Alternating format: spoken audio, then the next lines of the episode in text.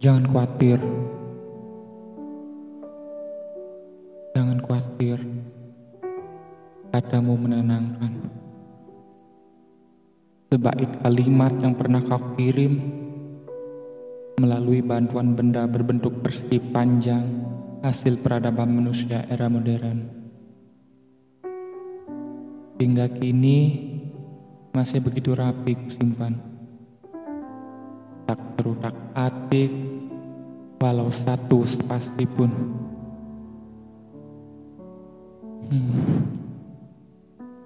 Semua itu masih tersimpan rapi, lengkap dengan rapinya kusimpan duka ini. Duka yang semakin hari makin membuatku lemah dan tidak berdaya berharap lupa akanmu, berharap bahwa mengingatmu hanyalah sebuah kesia-siaan belaka. Jangan khawatir, lagi-lagi sebaik kalimat ini pernah menjadi penenang dikala aku ragu untuk jatuh cinta padamu dan mengurungkan niatku menitipkan sebentuk hati yang retak padamu. Hatiku retak, tapi dia masih mengingat bagaimana caranya jatuh cinta adalah sebuah kalimat yang pernah kukirim balik padamu. Berbeda denganmu yang mengirim dengan menggunakan alat hasil kemajuan teknologi. Sedangkan aku mengirimnya langsung dari hatiku tanpa sekat apalagi pintu. Senja belum genap, menoreh kegelapan pada warnanya yang jingga. Namun kurasa malam sudah terlalu larut, hingga memaksaku untuk segera meringkuk di bawah selimut planelku, mencoba memejamkan mata tanpa memikirkan apa pun Rasanya seperti sedang berada, berada di rumah duka. Dihadapkan pada sekujur jasad, namun dilarang keras mengeluarkan air mata. Ah, kenapa jadi mengingatmu lagi?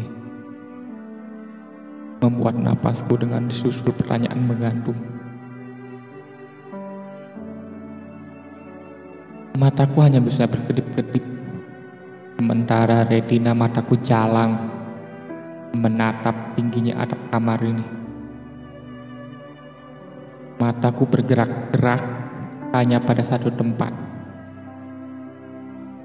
Merasa tak nyaman kuraih ponsel duduk manis meja rias yang terletak tepat di sebelah ranjangku. Jariku yang tak bermata seolah tahu bahwa tuanya sedang gundah, galau, maka tak perlu diperintah. Dengan lincah dia membuka menu musik di ponselku. Klik, terdengar syahdu sebuah lagu cinta.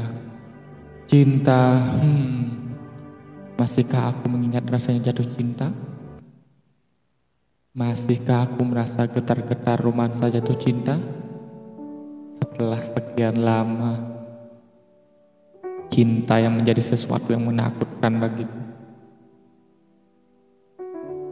Cinta datang dan kemudian menghadirkanmu.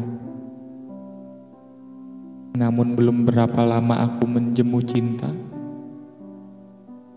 Dia pun pergi tanpa pesan, tanpa kesan, dan tanpa jejak. Jangan khawatir. Aku menjaga semuanya. Aku tidak akan nakal karena aku sudah memilikimu.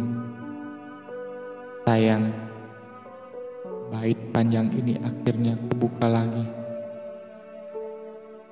Seiring terbukanya luka lama kini berdarah lagi. Dan kini kuberitahu akhirnya.